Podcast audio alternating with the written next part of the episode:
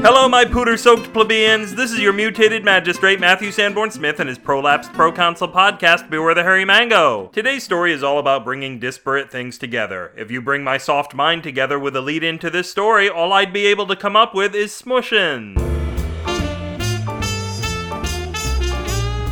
Smushin' by Matthew Sanborn Smith. Everyone said Federico had a talent for mashing things up, but they were being rather generous. They just liked his mashed turnips. It makes me wonder why you would even listen to them, being turnip fans and all. But at some point, fate delivered them into truth. It all started one Thanksgiving when Federico was mashing his famous turnips in a bowl that sat precariously close to his infamous mashed potatoes. Suddenly, there was a commotion at the front door, which Federico discovered to his dismay was happening on the inside his house half of the front door rather than the better side. Suffice it to say, after the commotion, which had involved three live rabbits, a vacuum cleaner, and the Urban Cowboy soundtrack, was all over, the turnips had mingled with the potatoes, in the biblical sense, meaning they'd met at a church social, which must have been held in his kitchen, I guess. When Federico tried the resulting turn tater mashup, his life changed forever. It was the most exciting food he had ever tasted, and this is a guy who had once tasted cauliflower. Suddenly in love with life for the first time in, well, hours, Federico went on a crusade to mash other things up. He first went with what was around the house. He squashed the toilet with the stove. It gave him a wonderfully warm seat first thing in the morning, but it also gave him food poisoning, which only made him appreciate the warm seat all the more.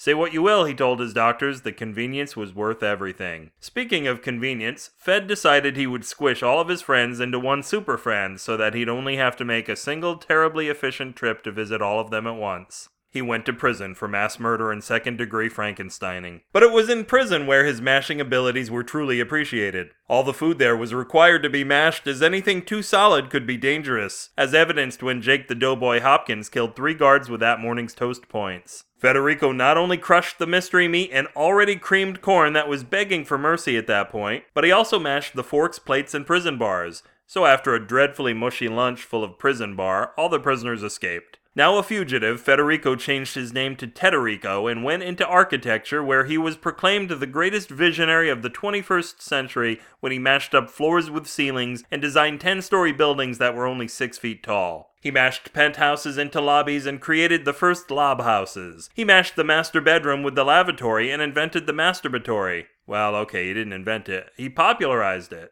Well, okay, he didn't popularize it either. The law was hot on Tederico's tail, but he caught them in a masturbatory, and they were so frozen with embarrassment he finished them off. He quickly smushed together the Citizens Observation Patrol, Sheriff's Department, and police to create Cyd Charisse. They married and danced every night until the day they vacuumed out their rabbit hutch, while on the radio came The Devil Went Down to Georgia.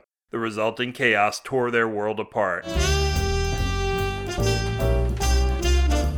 If this story boiled your taters, you can butter them and other starchy fatties at the web joint of the Toast Point, bewarethehairymango.com. Rockaway Beachingly in the comments for this post or lonely mail me, and I'll refuse to answer you at matthew at bewarethehairymango.com or become a banking inspired adjective at bewarethehairymango at gmail.com. Whenever we're getting good head of state, the SF and SF signal stands for Suleiman Fajitas, the fast food joint inspired by Little Caesar's idea of mixing a major historical leader with a popular formerly ethnic food. Well, their names, really. Even if they wanted to, there's not enough left of Caesar or Suleiman to get a proper meal out of them. Samuel Johnson once famously didn't say Twitter is the last refuge of a scoundrel, and now you can follow that scoundrel at twitter.com slash upwithgravity. After you do that, please let me know what scoundrels do with their days, as I'm at a bit of a loss. It's been tough for me making this transition from rapscallion after all these years, especially since I confused that with a guy who packaged onions for a living. While you're online, get on Facebook, Tumblr, Twitter, Instagram, Pinterest, whatever the hell you use to waste the precious minutes of your life, and let people know this show exists. I know we've got less than three dozen episodes to go, but there's 10 times that they haven't even heard. Don't you care about your fellow human being? If you don't, donate whatever amount of money those potential listeners would have through the donate button on the homepage. Oh, so now you're interested in social media again. This podcast does the hippie hippie shake every time a stray hippie is unfortunate enough to cross its path, and the enthusiastic assault results in a cloud of roach clips and buffalo sandals, and that, my friends, is why to this day buffaloes don't wear shoes and are therefore refused service at most respectable restaurants which publicly post their Creative Commons attribution non commercial share like 4.0 international license.